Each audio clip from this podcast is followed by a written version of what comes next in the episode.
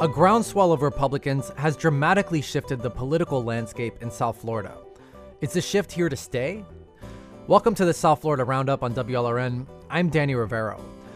Republican Governor Ron DeSantis won re election this week in a major landslide victory. The governor's race in deep red Oklahoma was more competitive than Florida.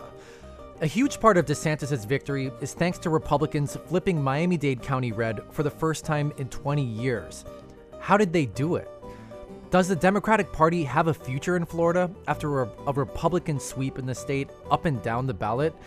Also, on the South Florida Roundup, we'll talk about how local government ballot referendums played out for things like affordable housing and education.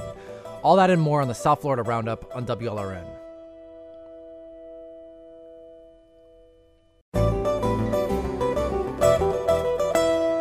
I'm Danny Rivero, and welcome to the South Florida Roundup on WLRN. The story of Republican electoral power in Miami Dade County. It's a story that evokes a famous quote from Ernest, Ernest Hemingway's The Sun Also Rises. It's a power that showed itself gradually and then suddenly. A Republican had not won Miami Dade County in the governor's election since Jeb Bush ran for governor in, tw- in 2002. And that changed big time as Republican Ron DeSantis won the county by about 11 points after losing the county by 20 points just four years ago. The political shift has been building for years, and it has huge ramifications for politics in Florida and locally in Miami Dade County now that it's here. If it can stick, of course. Joining us now to talk about how this shift happened and what it means for South Florida is Armando Ibarra. He, he's the president of the Miami Young Republicans. Armando, thanks for coming on. It's a pleasure to be here with you and your audience today. Happy Friday. Happy Friday. Happy Veterans Day to all the veterans out there, too, by the way. Um, so, Ar- Armando, first thing, big picture, a lot of people might have looked at the numbers coming in on election night and found themselves in a state of shock of what was happening in Miami Dade County with it turning red. Um, but I know that this has been a long term project that, that you and your group and other groups have embarked on. Can you give us a little bit of insight into the groundwork that went into creating this political realignment? Yeah, absolutely. And I think you you use the exact right term. It's a political realignment that we've seen in Miami-Dade County. And a big part of that success is due to our governor Ron DeSantis who who has put forth an agenda on uh, during the pandemic has put on an agenda uh, against uh, cult, the cultural excesses of the left and he's been rewarded for that not not just by voters across the state, but in particular by many Latino voters um, here in Miami-Dade County and also across the state. For example, he won a majority of Puerto Rican voters in the state in this election, um, and I think that was a big part of it. The second big part of this political realignment is, is a testament to organization. It's a testament to strategy that the Republican Party of Florida has had over the last half decade or so, but also over the last six years, the work that we've done from the Miami Young Republicans. Uh, we believe in the long game. Not only uh, we believe that more important than investing in TV ads in, in any particular election is to inve- invest in the outreach and the engagement and the grassroots effort that builds thriving and uh, uh communities of people that uh, work together to achieve uh, you know the type of change in their community that they want to see. Right, and we've and done I, that. I I, I do want to just ask you because I know a lot of the, and it, maybe you're about to get into it, but a lot of the the work that you all have been engaging in has been on policy issues that are not necessarily directly tied to elections. Um, you you all have have been pretty involved. one thing I'm thinking of is. Um, the pressure you put on shutting down the Chinese Communist Party affiliated Confucius Institutes in the state, um, and other issues which are not, you know, just election year issues. Um, how, much is that? Yeah. How much has that been the strategy? So, so you know what we've done in that in that case you're referring in 2019, we led the charge to shut down the Confucius Institute and to ban Chinese state-sponsored companies from participating in a that billion dollar monorail uh, deal that was being investigated at the time. It just got it, that, just for our audience that that that monorail plan just got gutted just l- last week. But sorry, correct. continue. And so you know what's really important is that our community we have more than a million people in our community that escape from communist and socialist uh, systems and so they uh, they really uh, believe strongly in fighting back against the influence of the chinese communist party uh, that really resonated with our members. And part of the strategy is, is, is not only to advocate for issues, but it's to involve our community so that they can lend their voice and they feel involved in that civic process. And we had thousands of our members and supporters send letters to elected officials calling for shutting down the Confucius Institute, calling for banning Chinese state sponsored companies from multi billion dollar transit deals. And so that component of involving our community in this process, it more uh, galvanizes them to support us. It it makes them uh, more aligned with us. It, it, it makes us you know that collaboration is key to creating these long-term relationships so they know that their home is the republican party another example was earlier this year um, we spearheaded advocacy for the victims of communism bill which the governor signed this past may uh, and that bill called for uh, commemorating november 7th every year as victims of communism day but also for uh, it required schools to teach a curriculum um, on the crimes and victims of communism around the world uh, in history. And so that's very important to so many people in our community who suffered so much, and they want the the next generation to know this history of the crimes and the victims of communism, so that it's not repeated anywhere in the world. And so that's very so we've led on issues and in mm-hmm. that way we've been able to communicate build this this really great relationship with thousands and thousands of people around the community and really help drive the direction. But in addition right. and a um, big part of our success is also in electing our members to office. And in the last six years we've elected 19 young republicans to office in miami-dade county. I think it's the most of any region in america and it shows that when you engage and, and, and when and, and, and just uh, to be clear when like what kind of officials are those? Is that like municipal council members commissioners things like that in, in addition to the kind of the big ticket names? Correct. We're talking about uh, city councilmen city mayors. Um, we just uh, helped to elect a young republican as a, a county commissioner kevin cabrera. Uh, we're talking about state representatives a state senator uh, 19 in total in the past six years. And I think that, that it goes to show that uh, we can, uh, as a community, uh, uh, have young people leading the charge and really the next generation uh, you know, emerging as leaders. And I think what we've done here is a model that can be replicated around the nation. Because I think what's very important is for the next generation to be able to emerge and take leadership roles, um, and and be able to lead our country in in, in this new century. And so, and, and um, um, I think it's been huge. sorry, the so the the non-party affiliated voters still outnumber Republicans in Miami Dade County. I don't know how many people know that, but Republicans actually come third in the county in terms of voter registration. So, one of the things that's really remarkable about this flip that we just saw in, in this week's election was that it was not really apparent on paper. Uh, um, obviously, a lot of work went into courting those independent voters and swinging them in the direction of Republicans instead of Democrats. Um, how, how did you all go about it? So I think there there are a few themes. Um, first is that the economy still matters, and a lot of people are concerned about inflation. They're concerned about a decelerating economy, and, and a lot of people feel like this uh, the, this administration has not been the best steward of the economy, and I think that's part of it.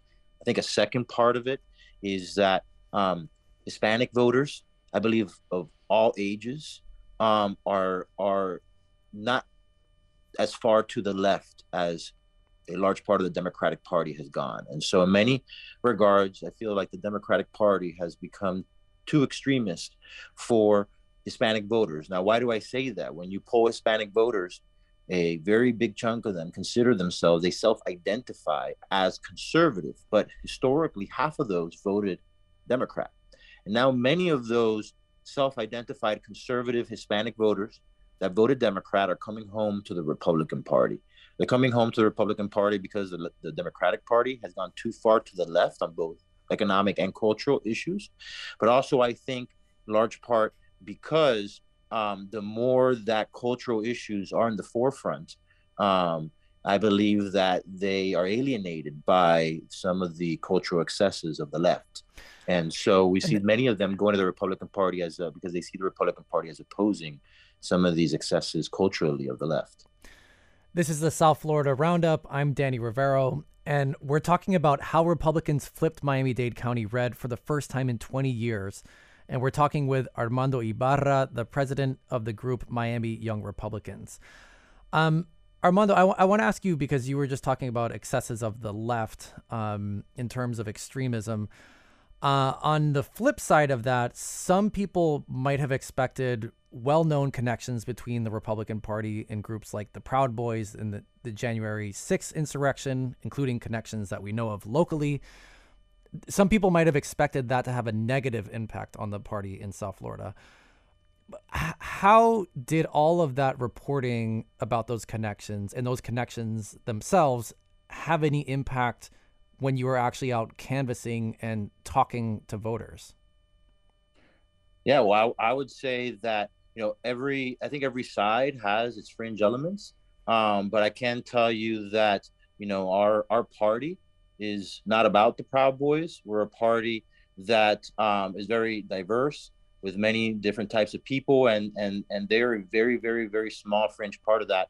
Um, our members, young Republicans, are knocking on doors. Going, you know, we we've made tens of thousands of of uh, voter contacts in person this year. We made hundreds of thousands over the phone, and I think that it's that type of work, knocking on doors, doing outreach, that actually wins elections. And I think that um, you know, stuff related to the Proud Boys and groups like that are a sideshow, and they're not really central to the success that we saw, which was one, one based on organizing and one based on doing the work, and also that one based on what I think has been the historic leadership of Governor DeSantis, who through the pandemic kept us more open, fought against vaccine mandates, uh, fought against some excessive rules on masking and other things, and I think his approach to COVID, it broke across party lines and it earned the support of many independents, of many Democrats, uh, who, despite their prior affiliation with, you know, political affiliation, crossed the, you know, crossed the line to to to cross, uh, you know, cross the line to, to vote for Governor DeSantis because of his leadership in the pandemic. And so, mm-hmm. you know, I think our success has been his leadership, our organization of the party, um, and not you know the the the actions of, of fringe groups that don't you know aren't really central to our success.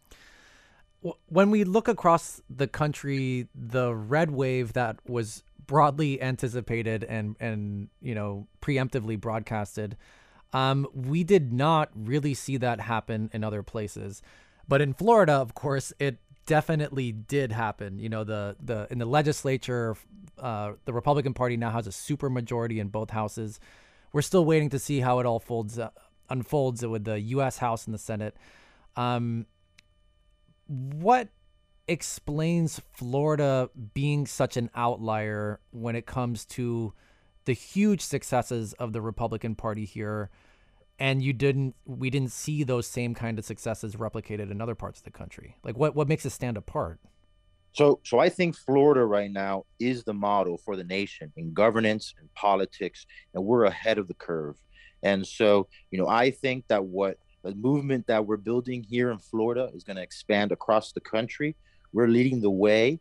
I think with the lessons that we've learned, the work that we've done here in the state, we can replicate it in other parts of the country. And we, that's why we see, for example, that we had a huge shift to the right amongst Latino and Hispanic voters in Florida. We also saw a shift to the right among Latinos and Hispanic across the country, right? For they went from you know a Democratic advantage of 40 points to a Democratic advantage of only 20 points. So it went from a 70-30 to a 60-40 outside of Florida. And Florida obviously won a, a strong majority of Hispanic voters. And so I think we're leading the way. We're going to see these type of gains that we saw in Florida this year. We're going to see them in 2024 in the rest of the country, especially as we replicate our efforts, our best practices, and, and lessons learned here in Florida, all around in other states.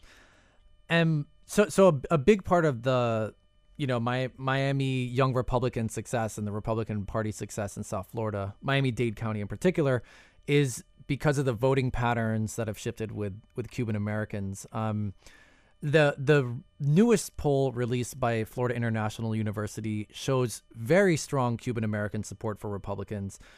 But the group that most favors Democrats among Cuban and Cuban Americans are the most recent arrivals, people who might have recently crossed the border and just got here into the community thanks to President Biden's border policies. Um, my question for you is I'm actually wondering are you all doing outreach with this new, really historic wave of new Cuban arrivals that we're seeing right now to convince them that Republicans are the way to go? And I'm asking it because, you know, within a decade or so, we're talking about potentially hundreds of thousands of new potential Cuban American voters here. Oh, 100% we're we're doing outreach and and I will actually tell you that during the 2020 Trump election, one of the strongest democrat demographics supporting President Trump were a, a, wave of more recent Cuban immigrant arrivals, and um, I think they led the way in registering, you know, tens of thousands of additional voters in the county in a short period of time who were specifically this group. We have to look to the success of people like Alex Otaola, who has galvanized uh, hundreds of thousands of people into a community that's politically active and aware of what's going on politically in their community. And so, you know, uh, I would have to take a look at that specific poll, but I can tell you that we specifically saw that that demographic of voter as a a, a huge asset during the 2020 election, and and they were uh, coming towards us in droves. We had tens of thousands of them that came to our offices to register to vote. So my my belief is that uh, the more as as more Cuban or Venezuelan immigrants come to our community, these are going these are going to be center right voters who are going to vote because they want to see freedom in Cuba. They want to see freedom here in the United States. They don't want us to replicate uh, policies that have failed elsewhere. And the backbone of the future of the Republican Party are uh, Latino immigrants from all around Latin America who lean to the right. And I think you know, as a as a point of reference to that, we can look to the election results uh, where Colombian Americans voted, for example, in the Colombian election, or Brazilian Americans voted in the Brazilian election, and the Colombian Brazilian diasporas in the United States lean to the right. The Republicans now win them, and we win them in, in I think in part because those communities rightfully identify the Republican Party as uh, the one that supports the candidates that they support in their countries. And they see the mm-hmm. Democratic Party as the party that supports people like Petro in Colombia, or they see them as the party that supports Lula in Brazil. And that's why many of them are going to, I, I believe, punish the Democratic Party and reward the Republican Party for our, our policies in this regard. So my, my last question for you is um, maybe a big one, but um, so the election just passed, and I hate to be that guy, but this shift that we just saw in Miami Dade County could have really big ramifications for important races we have locally in 2024. Um, not to mention the presidential election, of course, especially if DeSantis is at the top of the ticket, which he might be. But if this momentum holds in Miami Dade County, looks like it is a red county now, what are the implications of Republican voting power in 2024 when we're going to have a county mayoral race, we're going to have a sheriff's election for the first time since the 60s, other important races. I mean, how, how are you looking at that? Well, I think the results were, were so strong for Republicans that they upended the 2024 races. Um, I think that as many uh, Republican leaders around our community uh, look at these races, they see them as races that now can be won and maybe are even you know, likely Republican pickups. And so we we we've heard of many people who are starting to look at this. We're talking about the race for the county mayor, as well as the race for tax collector, for election supervisor, for sheriff. Um, and so, you know, it's been such a major change from when these positions um, you know, when when the uh, our, our state constitution was changed to require elections in these constitutions, right? That you know, just a few years ago, these were considered very safe Democratic pickups because the county voted 2016 29 points in favor of Hillary Clinton. Right. Um, in, in 2018, it was a little better for Republicans, but this complete change in the dynamics electorally in the county now has to have a lot of people, you know, rethinking their prior assumptions, especially if uh, Governor DeSantis decides to run and is a nominee. We can see his performance here in 2022 as a sort of reference for how he would perform and how a candidate uh, backed by him would support uh, would would perform in the county in 2024. Armando Ibarra is president of Miami Young Republicans. Armando, I want to thank you very much for coming on to talk to us. It's a pleasure. Thank you all. Thank you. Still to come on the South Florida Roundup, does the Democratic Party have a future in the state of Florida? Or was this election the end of the road? We'll be back in a minute.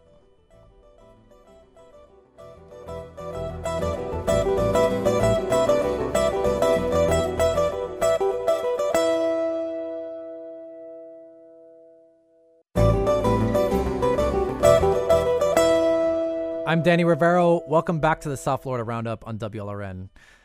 It's been an embarrassing week for the Democratic Party in Florida, to put it mildly. Republicans flipped three major counties Palm Beach, Osceola, and Miami Dade, making the map redder than it's been in a very long time. Governor Ron DeSantis won 62 of the state's 67 counties, leaving Democrat Charlie Crist with a majority in only five of them. It was a landslide, I think we can agree. But it didn't come as a surprise to a lot of people. Some some critics have been sounding the alarm that this was going to happen for a while now, saying that Democrats are not taking Florida seriously and investing in voters here. And we want to hear from our listeners on this segment. You can reach us at 800 743 WLRN. That's 800 743 9576. And you can also tweet us at WLRN. Joining us now to talk about the state of the Democratic Party and the future of it in Florida is Jose Parra. He's a Democratic strategist and the CEO of the communications firm Prospero Latino. Jose, thanks for coming on. Thank you, Danny, for the opportunity. Absolutely. So, Jose, we, we've seen the National Democratic Party investing less and less in Florida over the last couple years. Uh, given that, was this historic loss this week a surprise to you? It was the margins were what surprised me. The trend, I wasn't surprised at the trend, given given the patterns of uh, of investment and and organization that we had seen over the past uh, two years and going back actually to 2016. And the the Florida Democratic Party to talk about the money for a second, re- released a memo with some numbers on the money that was spent in the in the state this this time around, and it said that Democratic groups spent just 1.35 million dollars on this year's elections, and they spent about 59 million dollars four years ago in the last governor's race. Uh, I mean, that is a major, major differential in, in four years' time. Um, how much did that kind of money and spending from Democratic aligned groups impact the margins that we were just talking about? Uh, tremendously. I mean, there's no other way to. Uh, there's a saying in Spanish that you can't block the block the sun with a finger, and um, and I think that's a clear indicator of what uh, what ails us down here. Uh, national Democrats, national donor donors for to the Democratic Party, um, pretty much abandoned the state in favor of other states such as Arizona, the Midwest, Wisconsin, Michigan, and um, and put very little investment this time around. Um, and the other, it's it's a push and pull factor. So on the push on the push side, we didn't push enough. We didn't have the resources, and um, and on the on the pull factor side, you had uh, Republicans taking advantage of of the situation, and they did organize themselves quite well since 2016. Despite having a, despite losing the county by 30 points, they doubled down and decided that they were going to invest, and they had a permanent campaign down in in South Florida, and and it paid off. And you know, you just mentioned the permanent campaign of the Republican Party down here. Um, I mean, and we just heard in the in the previous segment from from an organizer who was really at the at the vanguard of that. I mean, a lot of the messaging year after year after year, election year or not, is th- that of socialism and that of saying, you know, equating a lot of democratic policies with socialism, which scares a lot of people into in, into certain responses here in South Florida. I mean, has have Democrats just not been able to find a, a good res, an adequate response to that because it, that is a perennial, you know, always an attack and it seems to be landing. I think it all goes goes back to resources again. If you can't, if you are not communicating your message, whatever the message is, people obviously are not going to internalize it, and um, and that's the. For example, you know, the race for District 27. You know, Annette Taddeo was a perfect candidate. She was the she was definitely the antithesis to she, she you, you couldn't hold a candle to her on the socialism issue. Her personal story was compelling. Her she fled Colombia, fleeing the FARC. Her father had been kidnapped by them. And yet, uh, Maria Elvira and the Republican Party kept trying to paint her as a leftist. And, um, and, and you could see in commercials and in even in earned media the, um, the, the effects of or, or the result of their organizing and especially in commercials you know there was the, I think there were a couple of commercials from uh, from the Taddeo campaign um, versus a barrage of publicity coming in by mail on on the airwaves, and uh, that obviously helped Maria Elvira carry her her lie because it's I mean you can't accuse Annette of being a socialist by any by any stretch of the imagination. Quite the opposite. And um, and and using those resources and and when you repeat something long enough it becomes you know in people's perceptions it becomes true. And if you have the means to repeat it enough and people are hearing it everywhere it becomes a reality for them uh, I, w- I want to go to a call now. We have dan calling from miami on the line. Dan thanks for calling. You're you're on. Uh, hi. Thanks for taking my call. Of course. Uh, my my, hi, my parents were both uh, Cuban immigrants. They were here way before the revolution. Um, and as when they got married and when they were young adults, they were able to benefit from all of these policies, economic policies, labor policies that helped two people with uh, my my dad with a sixth grade education, my mom with a high school education, to buy not one but two homes that they still own today. all right apparently, to many of the elderly Cuban American, uh, Cuban exile community, uh, those policies were not socialism when it benefited them, but it's socialism now. And they, you know, the result is that people like me and their grandchildren, the Cuban exile community I'm talking about, is that what they benefited from then is socialism for us now, and we cannot benefit from it. And that is the complete and utter hypocrisy of the Cuban faction of the Republican Party. Uh, not to mention the fact that, uh, I mean, the, the, Ron DeSantis, a successful governor, 80,000 dead of COVID, all right? as well as you know this this anti woke law and the uh, all uh, the retaliation he took against uh, against uh, the Disney Corporation. Smells like fascism to me. But if that's what the Cuban American community in Miami wants, let them rot in their own stew. Thank you. Thank you for the call, Dan. And um, Jose, I just want to address, or no, I suppose for the audience, address one thing.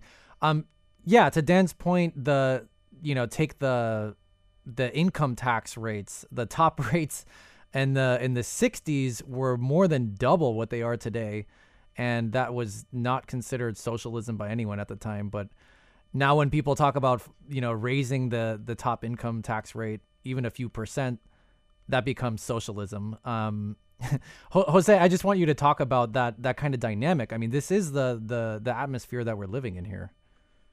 Well, I think with the with the Hispanic community in, in in South Florida, I think there is no. I don't think I know is still the case that they support um, policies that Republicans try to point as socialism. Obviously, when you talk to a, an elderly Cuban American about doing away with Medicare, um, that's a non-starter. But you have Rick Scott, um, our own senator, proposing a plan that would potentially kill Medicare and Social Security by putting them on the chopping block every five years.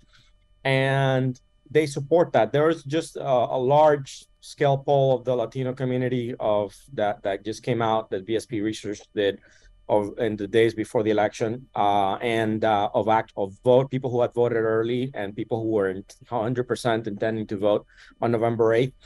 And policies in the American Rescue, and I'm sorry, in the in the in the Inflation Reduction Act, for example, like lowering the cost of drugs of prescription drugs for seniors, lowering the cost of insulin.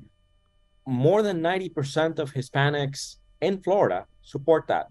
And let's remember that this is still a state that approved a 15 minute $15 minimum wage that with more than 60% um, that approved uh, the medical marijuana by more than 60%. Right. Yeah, and, to, I mean, uh, to yeah, to your point, I mean, when they when a lot of ballot questions go directly to voters, voters in Florida do tend to vote for more democratic policies while at the same time electing Republican candidates. Correct. And that and it all goes back to the messaging and how you're framing the message to people and and the resources that you're putting in, in into doing it.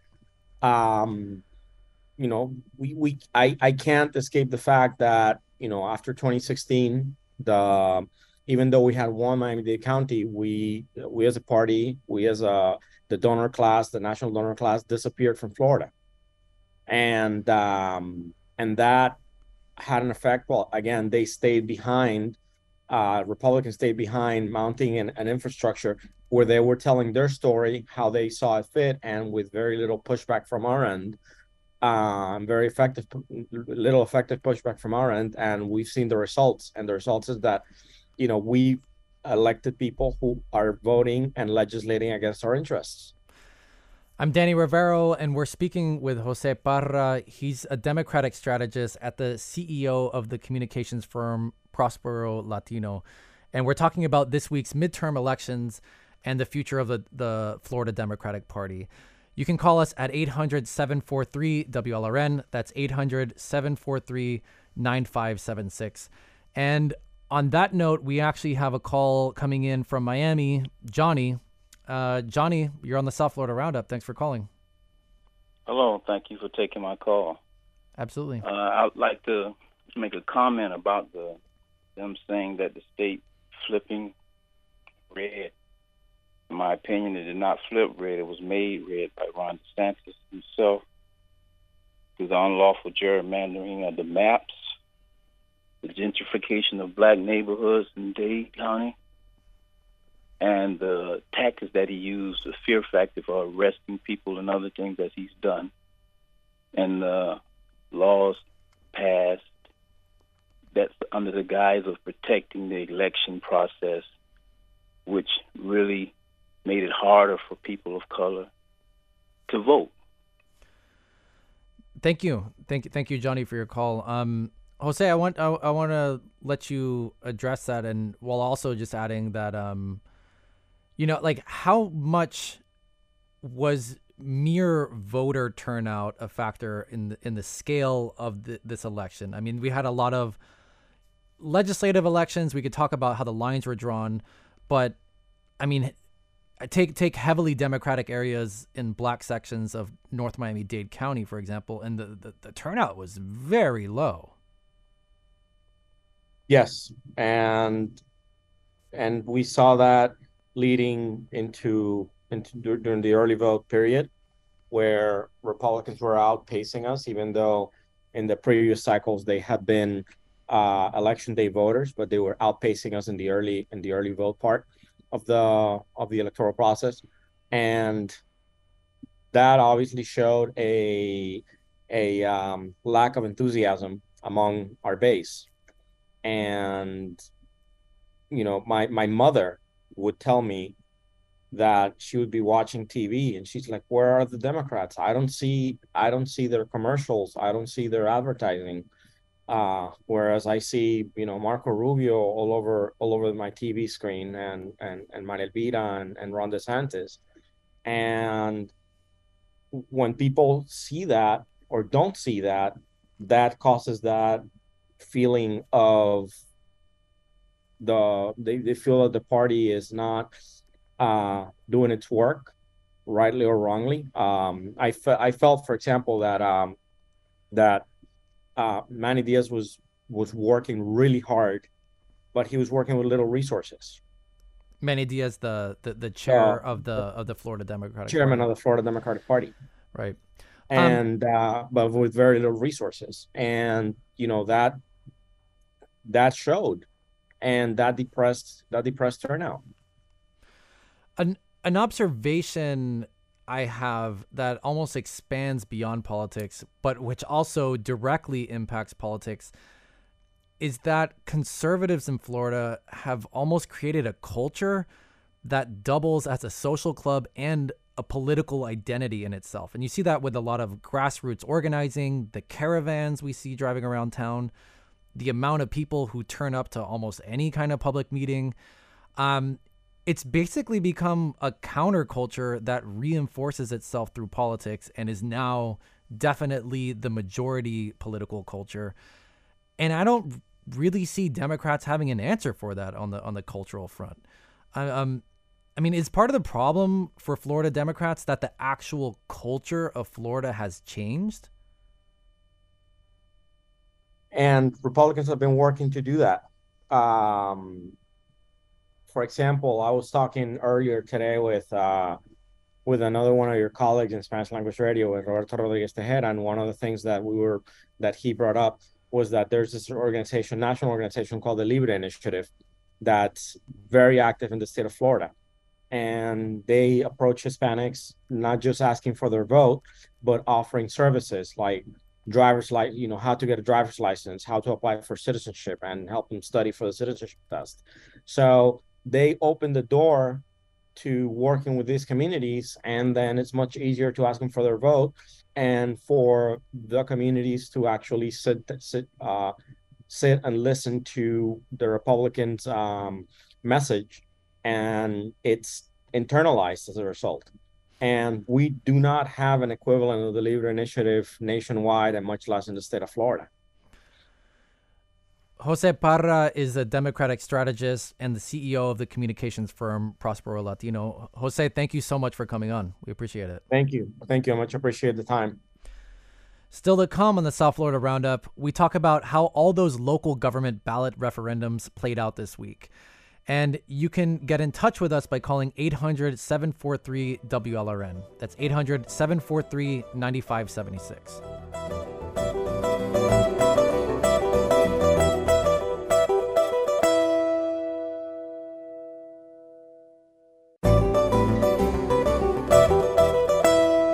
I'm Danny Rivero. Welcome back to the South Florida Roundup on WLRN.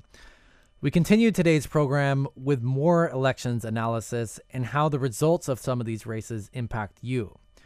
And for example, of some of the things that that passed, um, voters in Palm Beach County passed a $200 million plan to support affordable housing. Voters in Miami Dade passed a tax hike to raise salaries for teachers. And of course, we're going to talk more about the political fallout from this week's landslide Republican victories up and down the ballot in Florida. You can call us uh, to, to join the conversation at 800 743 WLRN. That's 800 743 9576. You can tweet us at WLRN. Joining us now to talk about this is WLRN's America's editor, Tim Padgett, um, and also WLRN's Palm Beach County reporter, Wilkin Brutus. Uh, welcome to the show, Tim and Wilkin. Hi, Danny. Hey, hey Danny. Um, Wilkin, let's start with you. Um, Palm Beach County was one of the three major counties that Republicans flipped in their favor this this cycle. Is that something you saw coming before election day? Uh, there's obviously been a national conversation about a red wave that didn't quite materialize, but it definitely materialized in Palm Beach County. Danny, especially leading up to the election, there were definitely more on the ground mobilization for the Republican Party's days, even weeks leading up to the election. Um, and I had a strong feeling it would happen here, especially after covering a Governor Ron DeSantis rally in Boynton Beach a day before the election. Um, a, a final push into our county. Republican voters that I spoke to seemed far more energized and I spoke to a Republican, uh, a Puerto Rican voter who said many of her Hispanic friends and Republican voters in Palm Beach County were campaigning on the economy, uh, governance, and small businesses over cultural wedge issues like abortion. And it sort of found success here as many people moved to the county precisely for business opportunities. And so, even though Democrats tend to vote early, Republicans still had a major lead with in-person election day voting uh, on those issues alone. And and and, and Wilkin, um, you know, I know you covered a lot of the the school board things that were that were going on in Palm Beach County over the last year or so, and and Palm Beach County had some of the most active parents when it came to to you know conservative representation in some of those meetings. I mean, did some of those battles play into this flip? It may have. I think there is a large immigrant group here that does lean conservative uh, or, or, or, traditional, to say the least. And I think Republicans on the ground did a better job courting that specific demographic. And again, like I said earlier, a lot of folks are moving here for business. So the diaspora here, or sending remittances, for example, um, found the, the the level by which the Republicans were sending their message just far more enticing. And so school board education is a, is a huge issue in most immigrant communities. And so that was a huge, huge uh, a policy initiative that I think brought a lot of voters to the polls, Republican voters to the polls. And Tim, I want to bring you into this. The the the two other counties in addition to Palm Beach that Republicans flipped uh, this week were Osceola and Miami Dade, both with pretty significant Latino populations. Mm-hmm. Osceola has a, has a lot of Puerto Ricans. Yeah. Um, is uh, is it fair to say that Democrats have lost Latinos in Florida? I don't know if they have lost Latinos in Florida, but they are definitely losing Latinos in Florida. I mean, look, back in 2020, more than half of the Latino electorate in Florida went for Joe Biden. Just two years later, more than half the Latino electorate in Florida goes for Ron DeSantis. Now, I know for sure, I've been covering Charlie Crist for almost 20 years, and I know that he's more popular in Florida than, than Joe Biden is. So uh, to see that, that quick of a flip uh, amongst the Latino electorate in Florida, especially after, for example, you had that controversy with Governor DeSantis and and you know being accused of using Venezuelan asylum seekers as as props for his political stunt, you know, flying them up to Martha's Vineyard, et cetera. Um, to see that that none of that really mattered. Um, that that just shows you how badly the Democrats are losing Latinos in Florida, not just in, in Miami Dade, but in Central Florida too, where they, they have been very reliable for Democrats. And one of the things, and I'll talk about the the race for the 27th congressional district. Um, mm-hmm. It was supposed to be a close race. Uh, me and, what we thought. Me and you were at the the watch parties, and we thought it was going to be close, but it ended up being a blowout. Yeah. I mean, Maria Elvira Salazar, the incumbent Republican, 15 point victory. Um, but I want to talk about that race for a second because a lot of the way that that Republicans have courted Latinos is by using socialism as a kind of a wedge thing, and in this case, the Democrat Annette Taddeo tried to use that same attack against the Republican. Right. Uh, it, it. I mean, how did that work out? Well, she and she and the, the, the, the Florida Democratic Party tried to fight fire with fire because they remember uh, that uh, Salazar took the 27th uh, congressional seat back in 2020 largely by scapegoating everyone in her crosshairs as a, as a socialist, and they they thought that they would again fight fire with fire and and point that same ammunition at her, uh, but it doesn't really work when Democrats. Um, try that. It just doesn't. It just doesn't resonate with, with the electric here because what the Democrats don't realize uh, is, is that they need to be more specific about when, when they're making that accusation, they just can't say, well, Maria Elvira is a socialist because she once interviewed uh, Fidel Castro. I mean, that, that's, a, that's absurd. But I think if they were smarter about that strategy, they could have found ways to point out, for example, that Ron DeSantis's assault on home rule uh, in in Florida is very reminiscent of what Hugo Chavez did back in Venezuela. I mean, something that you've often you know looked at in, in your blog, the Tallahassee Takeover, for example. I think right. if the Democrats had been smarter about turning the tables, that socialista table on the Republicans, it, it could have been more effective. And, and Danny, can and, I chime in a little bit? Uh, yes, quickly, please.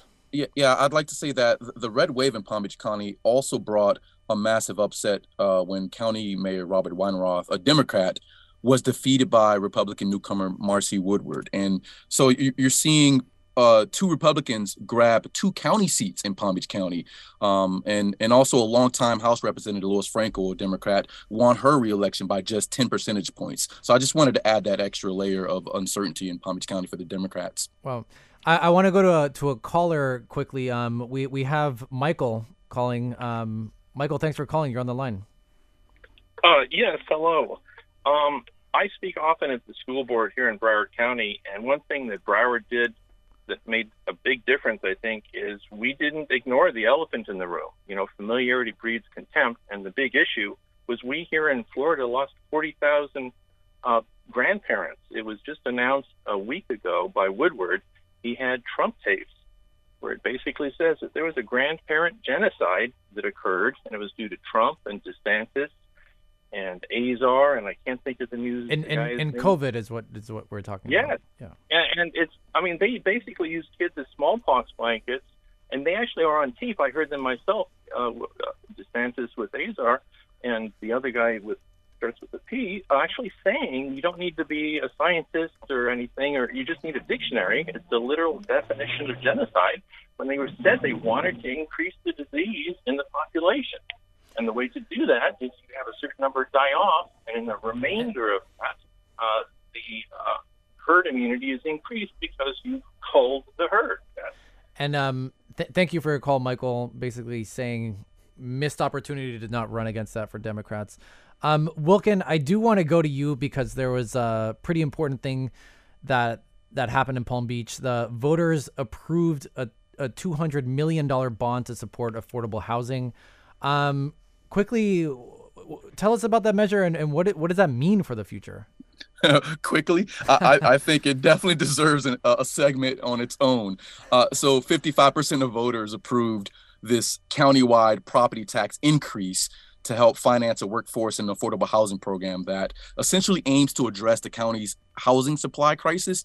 And 40, 44% of people voted against it. But the hope, Danny, is to entice market developers to build 20,000 discounted for rent and for sale units over the next decade by allowing developers to bid for low interest loans out of this $200 million pot. And so, uh, homeowners uh, such as myself, uh, with a property that has a taxable value of three hundred fifty thousand dollars, would pay roughly fifteen to twenty dollars more per year. So taxes are are, are going to go up slightly, but I mean, do we have any idea of how many affordable homes could possibly be funded by this money?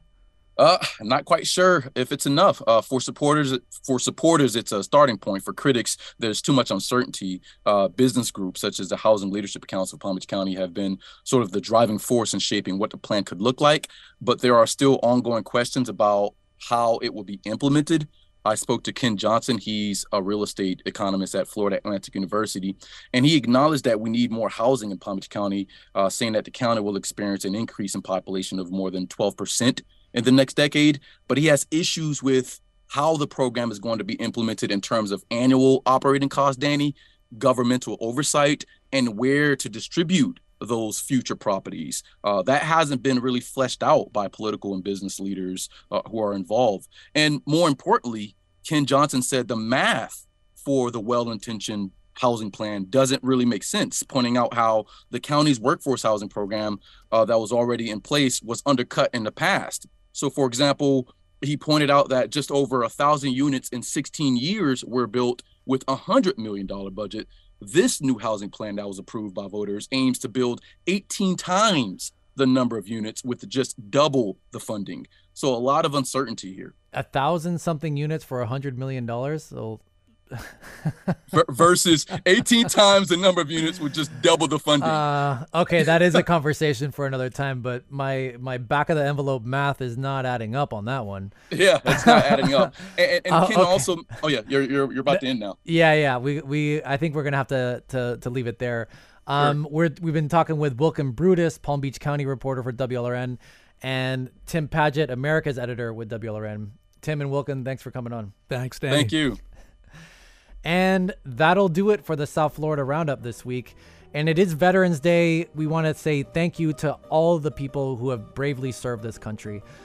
Um, it, the show was produced this week by Leslie Ovalle Atkinson. Our engagement editor is Katie Cohen. Our interim managing editor is Katie Munoz. Jessica Bakeman is the senior editor of news. Mateo Sanchez is digital editor. The vice president of radio and the show's technical supervisor is Peter J. Mayers. Richard Ives was answering our phones today. I'm Danny Rivero. Thank you for calling and thank you for listening.